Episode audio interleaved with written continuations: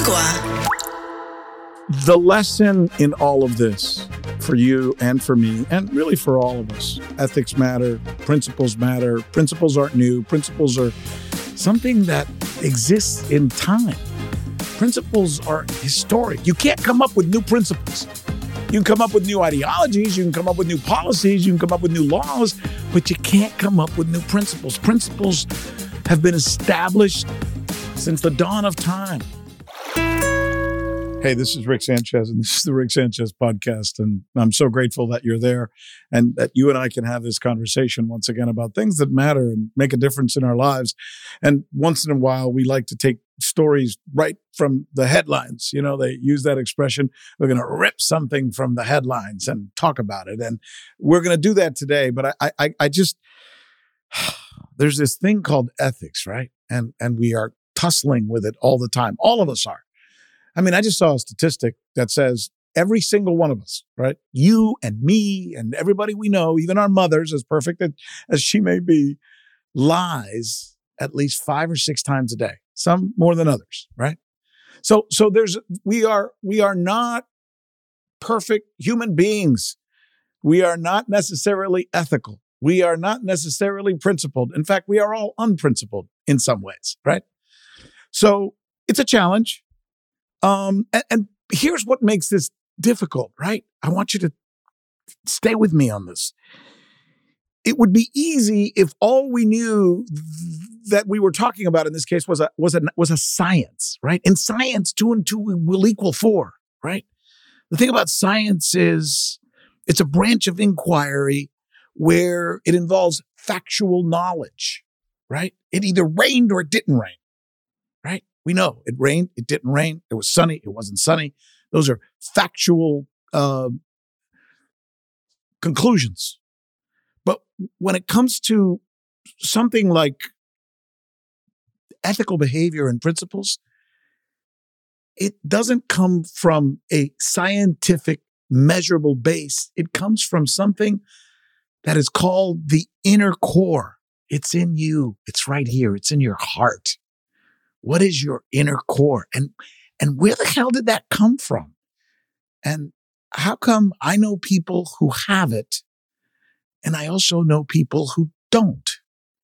And I know people who have that inner core, that sense of ethics, that sense of principle that makes them, to me, trustworthy. And then I know people who have it less. So, and it's tough because we all want to win. We all want more money. We all want more fame. You do. I know you do. You want more money, right? You want more fame. You want to win. Maybe if not for you, for your family. But whatever it is, when those things slip in, the stakes change. We all change. So why am I talking about this? I mean, I would be remiss not to talk about George Santos. You've heard about George Santos. It's this dude who ran for Congress and won.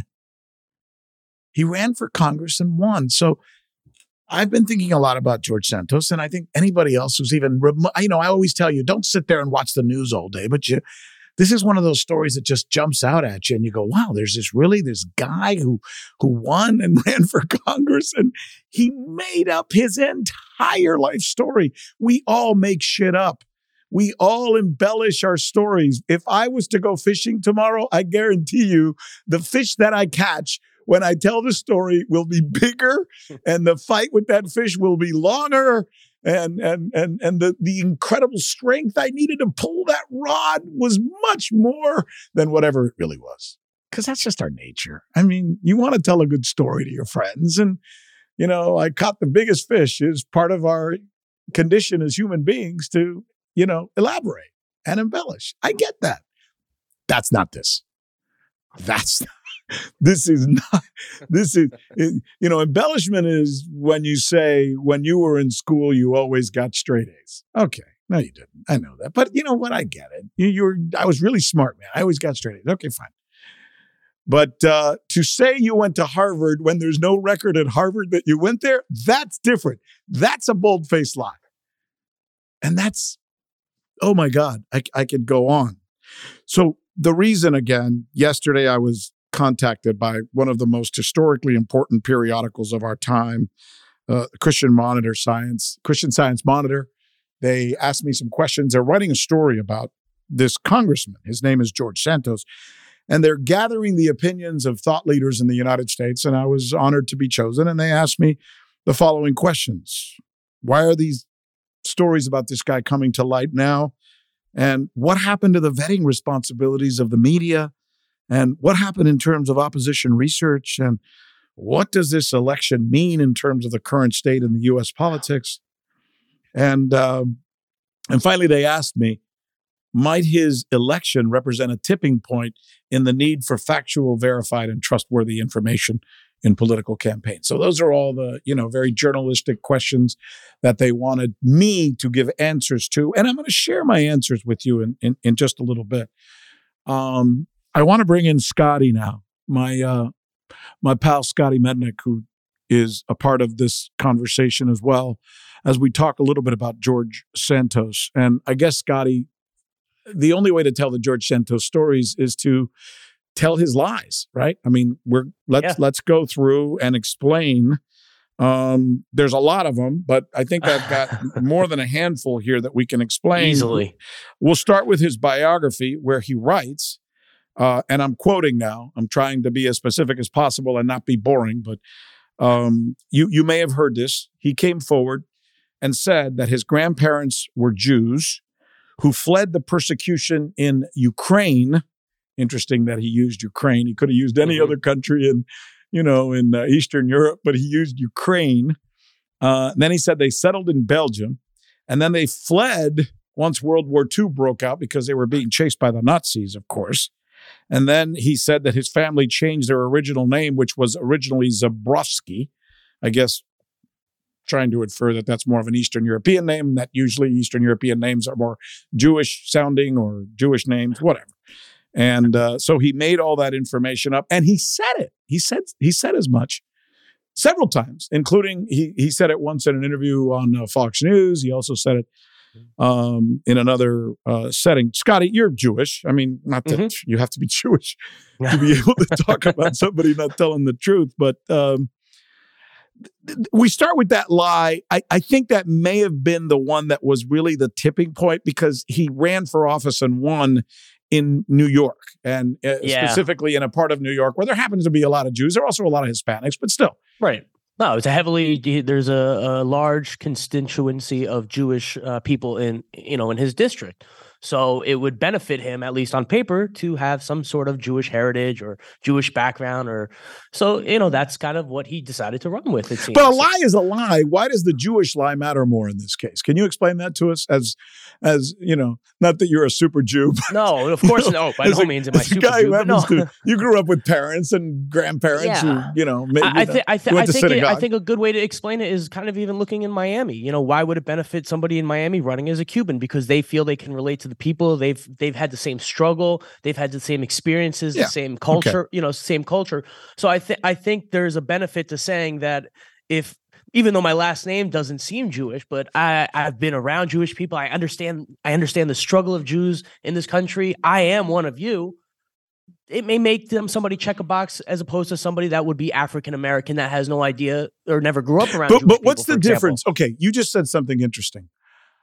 When a candidate says, I understand your struggle. He's speaking to a group mm-hmm. of Jews, right? Yeah. And he says to these this this, this group of, of, of Jewish Americans who've all gathered there at a synagogue or whatever, as, as right. people often do, and he says, I understand your struggle. There is absolutely nothing wrong with that. How no, much no. more does it become almost a sin to uh, say, uh, uh, I don't just understand your struggle, I am one of you. My mother... Uh, survived the Holocaust and escaped from Ukraine and then Belgium and then left the United States and the Nazi and were chasing her and my yeah. grandfather down, and et cetera, et cetera. If I said mother, I meant grandmother. Right. Um, I, I think it's when he puts the personalization on it. I think when it becomes about me as opposed to being about you. Because he's lying. You know, and he won with, I mean, you know, it's arguable why he won. I mean, whatever, but that's one of the reasons why it seems that he won. So he, if I were to run, for example, in Miami, and I would to tell the people in Miami that my grandparents fled communist Cuba in nineteen fifty-nine and, and had to escape Castro, and they lost the farm and everything else, even though my last name is Mednick, even though I don't speak a lick of Spanish, I, I man, what my grandparents, the stories they told me, autom- automatically I would get a boost in my po- in, in my in my votes. People hmm. would say, "Wow, you know, this guy Scott, you know, he understands us." And that seems but to be why, what you know what, the Santos was doing. All right, so let, let's let's move on, because I, I I think I think there's there's a point to be made here, but it's not just the point to be made with that, but with everything, right, that we can put this into perspective. Because mm-hmm. essentially, what I want this podcast to be is a is a is a, is, is a lesson, right? We yeah. we learn, we become inspired. I, I this is not about. I don't want to do a podcast where all we talk about is some guy who's a, who's an idiot and did some stupid stuff, because thereby, by the grace of God, go all of us. But this one is just so big that I it, it makes me as a human being ask questions about how somebody can go this far and do this kind of thing. Let's go to the next one. He said he attended very elite private schools, Horace Mann and Baruch College. They checked, of course, as any good journalist would. You pick up the phone, you call the school, and you say, I would like to know if the following person with this date of birth ever attended school there. And they say, nope, no such thing. Nobody by the name George Santos or Zabrowski or Dovidel or whatever other hell name he's used ever went to school here. Again, bald-faced lie. Uh, yeah, and, and this is the type of lie I feel that is more in line with uh, – like having people believe in me, because, hey, look at me, I'm a smart guy. Look at these prestigious schools I went to. Of course I'm smart. I, I, you know, I, that's as simple as that. That's where a lie like that would come from. It, and those are, by self- the way, those are, those are kind of expensive schools that most kids who grow up in New York usually don't get into or can't afford to go right. to. Correct. Uh, I mean, so you're, you know, you're putting yourself, you know, up there.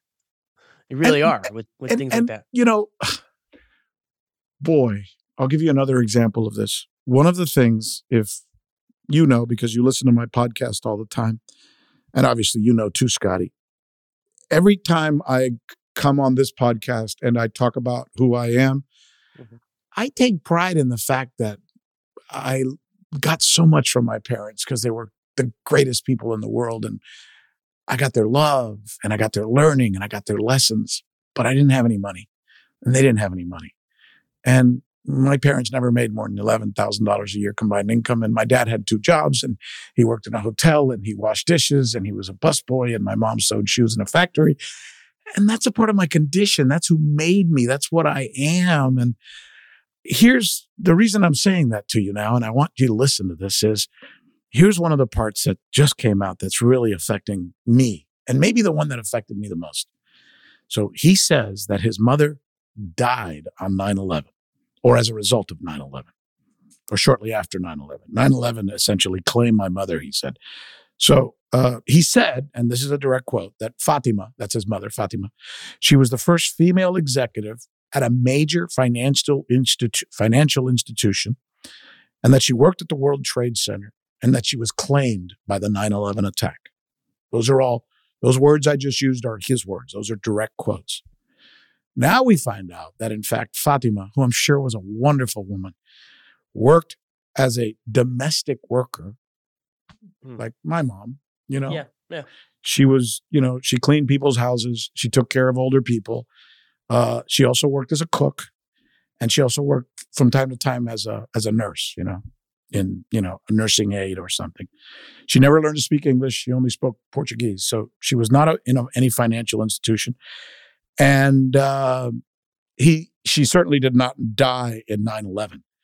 Um, and, and, and there's a side point here. By the way, let me just stop there. I say that because when I think of a man needing to lie about his mother, it tells me something about him. Um, you know, there's this saying that we all believe in, that my wife and me talk about all the time. If you're a a woman and you're looking for a man, uh, look at how he treats his mother, and it'll tell you how he's going to treat you. Um, that goes way back. That's part of Spanish lore. probably Yiddish lore, probably Chinese lore. Mm-hmm. I mean, in every culture, oh, yeah. that's, the, you know, show me how a man thinks of his mom and I'll tell you how he thinks of other women, mm-hmm. maybe other people. And we could probably fill that. Yeah. But, but the fact that he had to make this lie up because he didn't want people to know who his real mother was.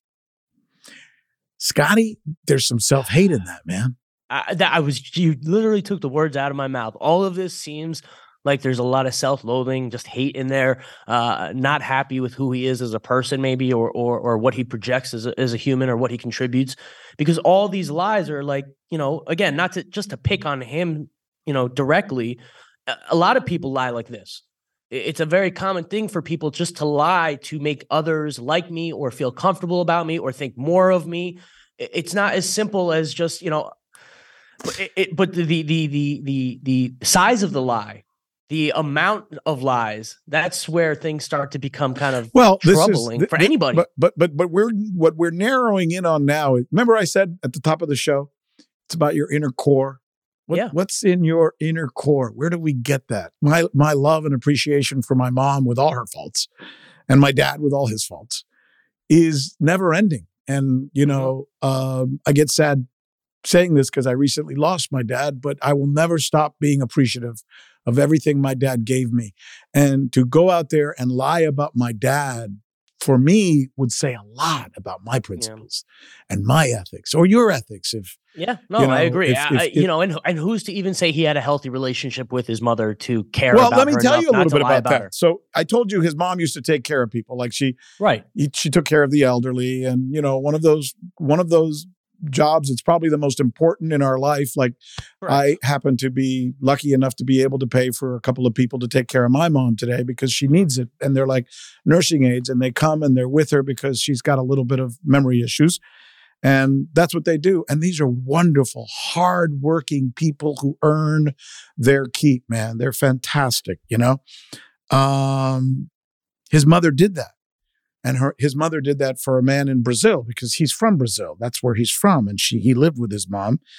And this congressman, George Santos, uh, once went and stole the man who his mom was taking care of. He mm-hmm. stole her. He stole his checkbook and then went shopping with it and bought like seven hundred fifty dollars worth of stuff, which was a big deal for some guy I mean, who was sure. obviously poor, and his mom was taking care of him. And while his mom was taking care of him without her knowing, he stole his checkbook and went shopping. Brazilian police found him. He pleaded guilty, but then never showed up in court. And we are now learning that Brazilian police have only found out about him because they turned on the T V and found that this guy they were looking for wow. just became a congressman wow. in New York. Talk about Uh, spitting some unbelievable yarn here. Um, he lies about what his mom did. What his mom did was take care of poor people or older people or people who needed help. And he once used his mom's position, who he's now lied about, to steal from one of the people he took care of. And Brazilian police have just announced they're recharging him and they want him extradited back to Brazil. Extradited. Oh my God. That's yeah. It's funny too, because I was thinking at the beginning of this, you know, what what what are traits that I, I would associate with people that are liars? And the two other traits I came up with it are people that lie, they also cheat and they steal. I mean, they lie, cheat, and steal. That it, those three, three things kind of go together. They're not quite murderers. They're not that diabolical. But, you know, if I see somebody that lies to me on things like that, then I'm going to an- anticipate that they're probably going to cheat me out or try to steal from me.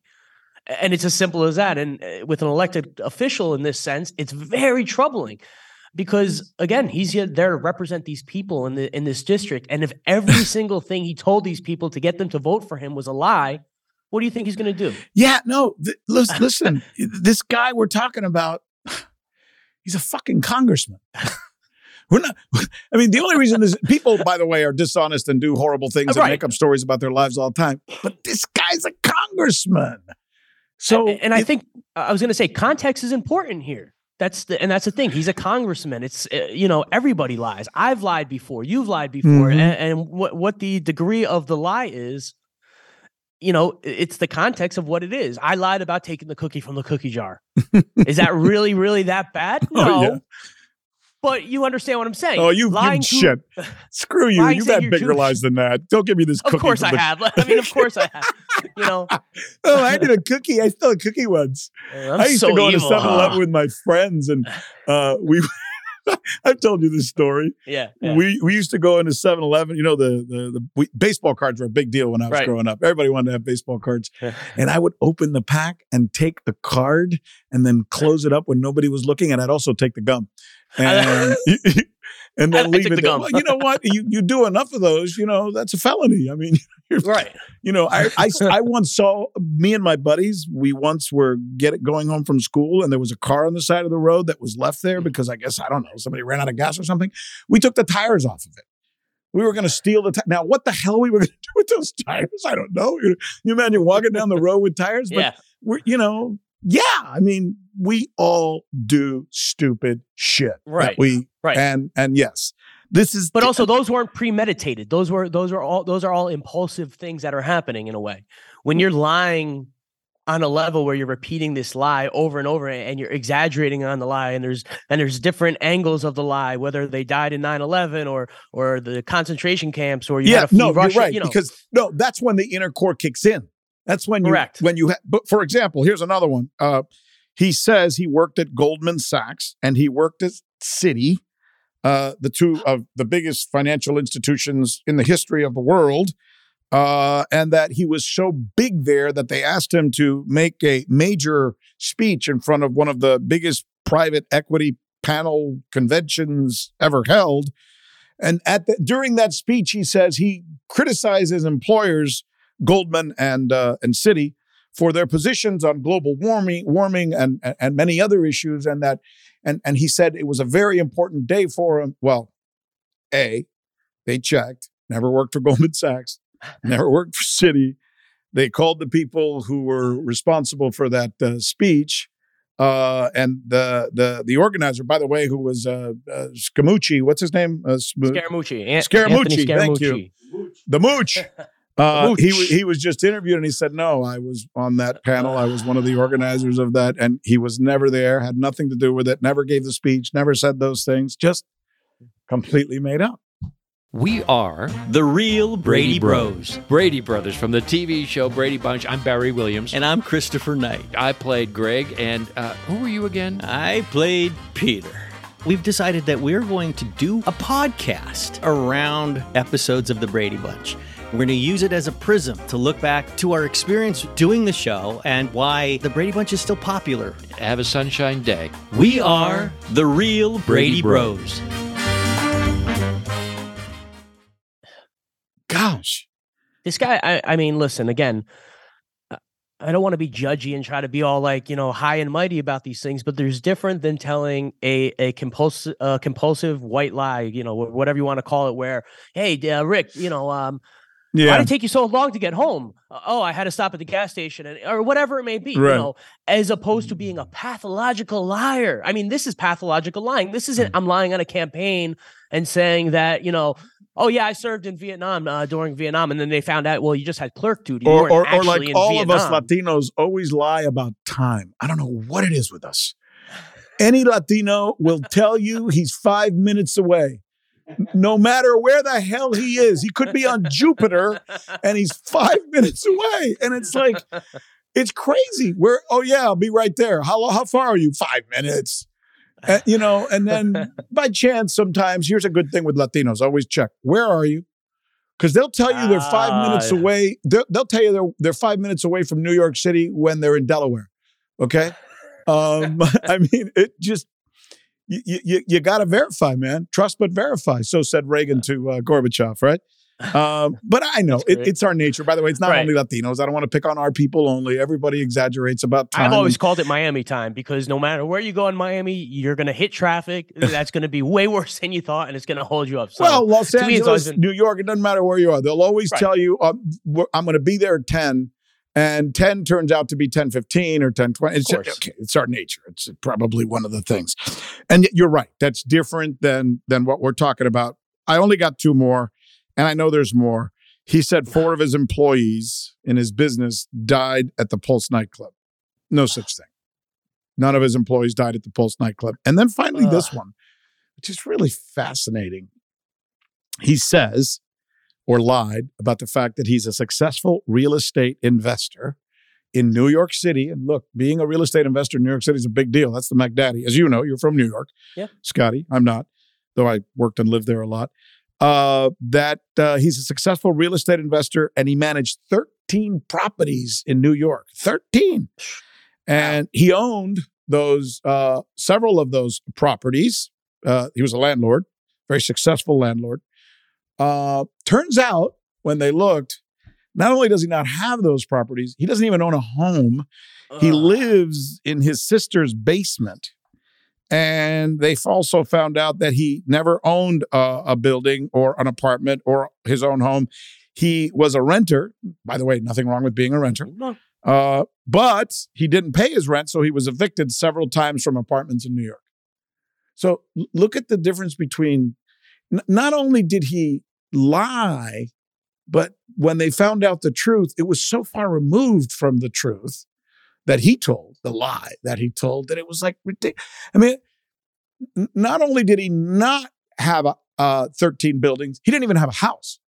Not only did he n- not have a, a business, but he was actually evicted from the apartments he did have. I mean, that the way you juxtapose those two things make you wonder, what is it about the inner core of this human being that would allow him, or, or, or would, maybe a better question is, Scotty, that would necessitate that lie, because it's what he wanted as opposed to what he had. I mean, to, for a lie that size, I, I, yeah, it just, it's what he wanted that bad. I think is it's a, a simple kind of as that. I mean, if he's willing to tell things that are checkable, you know, that you're able to fact check, and he's willing to tell these lies to such an extreme, I guess it was just the end goal. I mean, he, obviously he wasn't a, uh, he wasn't an honest, he's not an honest person. Is there probably some self-love thing in there that makes him want to lie about his past and where his family comes from and what he represents? Then, I mean, that's what it seems. But hmm. yeah, I think just the, the, the amount of lies, it's because he wanted to be a congressman. He wanted that power. A Here's what I told the uh, Christian Science Monitor. They asked me, why is this coming to light after he was elected? My answer, I said, most of us are bad liars, and we could never run a campaign or even be in a public setting without being found out if we made these kind of lies. However, there is a small but growing number of Americans for whom lying has become a chosen and very polished skill set. In fact, they are unflappable, deprived of any sense of guilt or remorse. And that makes them more convincing and hard mm. to detect. What do you think? Yeah, I think pretty dead on with that one. It is definitely becoming more common, and I, I mean, I, I, what uh, I'm saying is, in the old days, there was something that would have made it, would have made the lie obvious.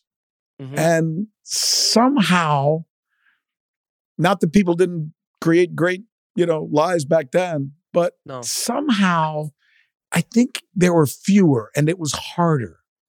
It, it, it, maybe it's the media, but it, it, I think today, there's more people who would just, why lie small when you can lie big, right? And that's what they do. Just make the whole shit up. Yeah.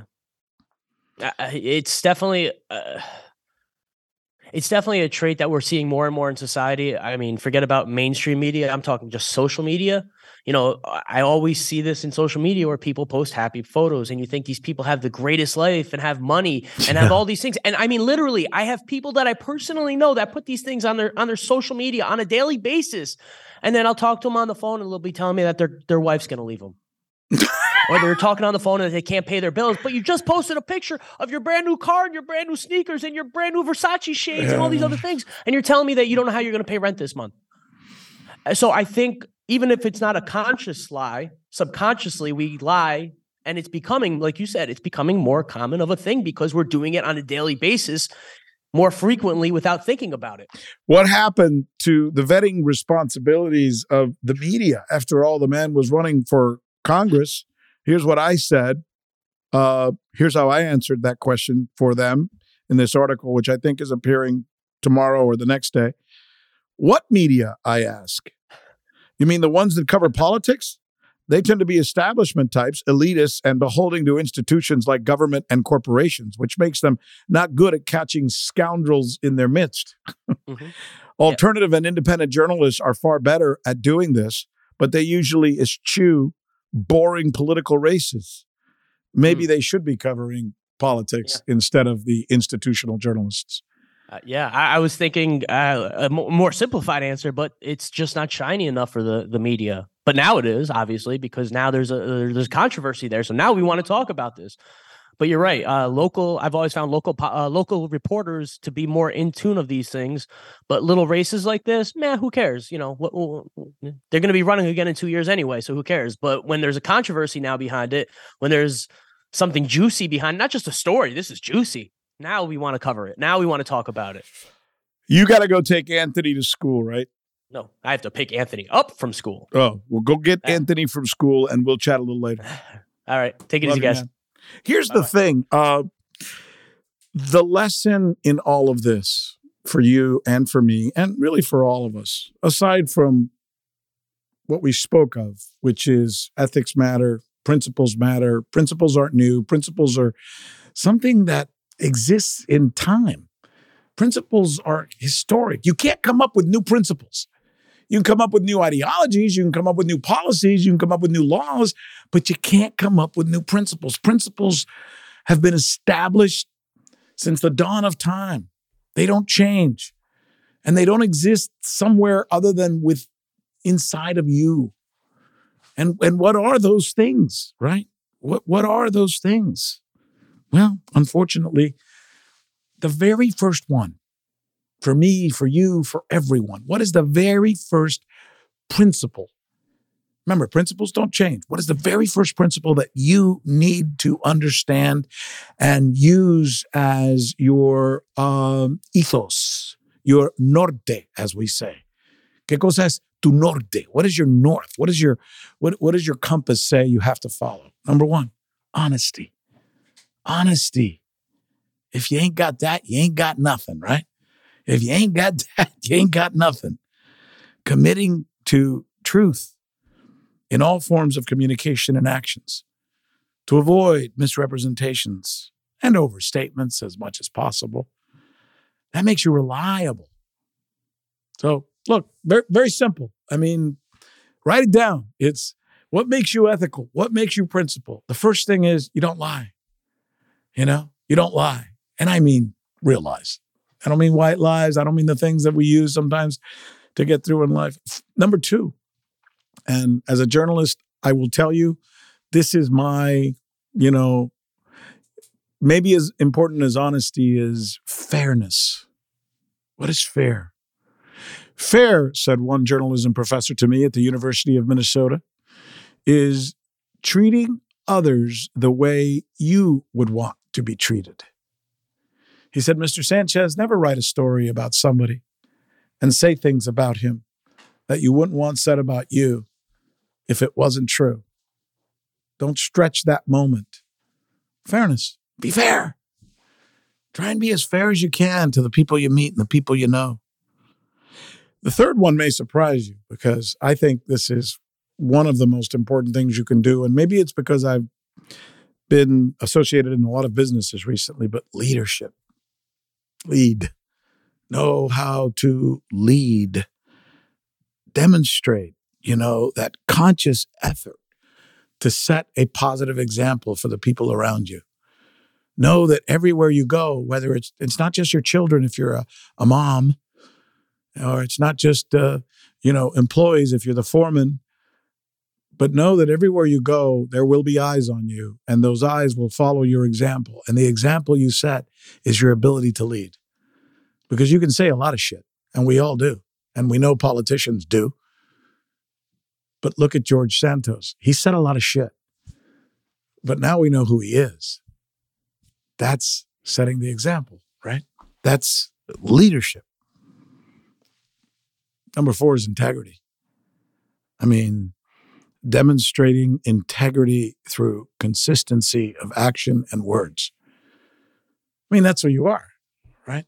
What is your integrity? What are you made of? Do you honor commitments? Do you keep promises? Do you meet deadlines? Do you refuse to participate in unscrupulous acts? Integrity. This one goes back to what we were taught by our spiritual sense. Whatever religion you come from, you know this. Whether you're Christian or whether you're, uh, you know, uh, Jewish or Muslim, in the, all of the books, one of the key um, principles is compassion. Said another way, love. If if you can't show compassion, if you can't show the ability to feel someone else's hurt, who are you? I mean, it's it's benevolence, right?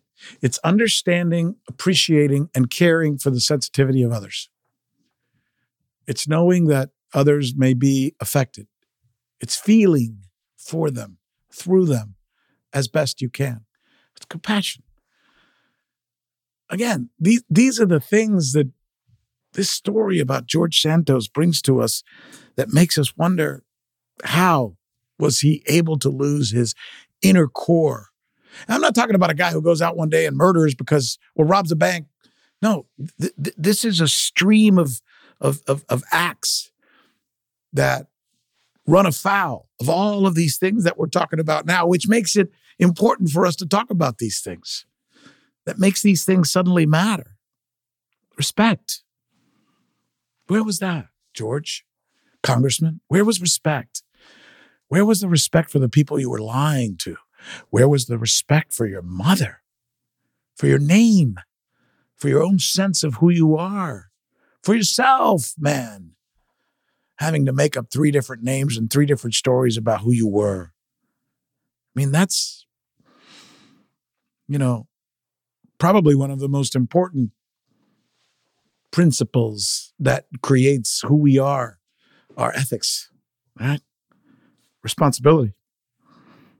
I mean, if you take responsibility for your job, if you strive to be conscious, if you strive to understand the emotions, the financial, the business consequences of all the actions you take, you're responsible. To be a responsible human being. And, uh, Finally, and I think this is maybe one of the most important, loyalty. To be loyal. I mean, to uh, to be able to be trusted, to be able to have that sense of confidence, to remain faithful to those that you have made a commitment to, whether they be your spouse or your client or your coworker or your business partner or your suppliers. That sense of loyalty is one of the most important attributes. You know, nowadays they talk a lot about these, and there are certain laws, by the way, if you happen to be a business, things you have to report, things you have to say. If you're a publicly traded company, there are certain actions you can't take. And some of these things have been codified. But there is no substitute for the idea that if we, you and me, and more and more of us don't care about these things, these these these principles of ethics, as I just listed them: loyalty, responsibility, respect, compassion, integrity, leadership, fairness, and number one, number one in our countdown, honesty. I, I couldn't help but think of this because these are the kinds of lists that I keep handy for myself as I try and, you know, guide my own life through moments when I'm down and, and and and moments when I'm up. And and I thought of them yesterday when the P R uh, folks who uh, help us here at Agua Media reached out to me and say, we've got a lot of publications who are reaching out to you and they want to know what you think of this guy, George Santos, right? What do you think of uh, George Santos? And and I stopped right there in the middle of the day and I started putting, you know, pen to paper, as they say. Actually, of course, it was on my laptop, so I was typing. But and I started thinking of what did I want to say? And sure, I mean, you know, we spoke specifically about how it affects the media. When they said, why didn't anybody find this? I told them nobody cared because they didn't think this race had any relevance. It didn't. Nobody thought this was going to matter. So they didn't care. Nobody followed it. It wasn't targeted by assignment editors or editors of all uh, at newspapers or or C N N or this one or even local stations, because it, it wasn't supposed to be anything other than a Democratic win. And along comes this Republican, tells this huge lie and wins. Oops. You know, and what does it mean for elections? Well, it kind of lowers the bar, doesn't it? It lowers the bar even more for politicians whose credibility is already at an all-time low. I mean, think about it. The, the most recent studies have politicians, members of Congress, are valued by Americans below used car salesmen. So they think more of used car salesmen. I think I saw one that said they're around eight percent favorability. And along comes this guy, and what does that do? Oh, and by the way, they're not forcing him out. They're keeping him in. Because we have a two-party system and he won as a Republican. They need more Republicans, so they're not going to force him out. In what other field, in what other world would they find out, your boss find out that everything you told him about yourself was a lie, and instead of firing you, he says, no, you can keep your job? Where? Where? Where would that happen? Where? In what profession, in what sector would that happen? None. But yet in Congress, we now know that this guy is phony baloney. Everything about his life is a lie. And it's now been documented. There's even authorities looking to arrest him. And what does his party say? Nope. He can stay. We're not going to force him out. We're going to welcome him in because we need his vote. Because that's all that matters. The power of his vote. What the hell does that say? And then finally, um, they asked me in this interview whether the election represents a tipping point, right? For the need for factual, verified, trustworthy information in political campaigns. And, and whether that would happen now as a result of this. Unfortunately, I said it wouldn't. Maybe for a month or two, as we have conversations like you and I have had on this podcast, hopefully to learn to not be like this and to be better. But, you know, just like the big lie that was the invasion of Iraq or other lies that we've been handed in the past by politicians, it too will likely be forgotten. My goal with this podcast, not by us, because we're not doing this podcast to be critical of this guy, whoever the hell he is. He's a dime a dozen. It's because from what he did, we can all learn. And that's what we do. I mean, this is the Rick Sanchez podcast, where we try and be heuristic, right?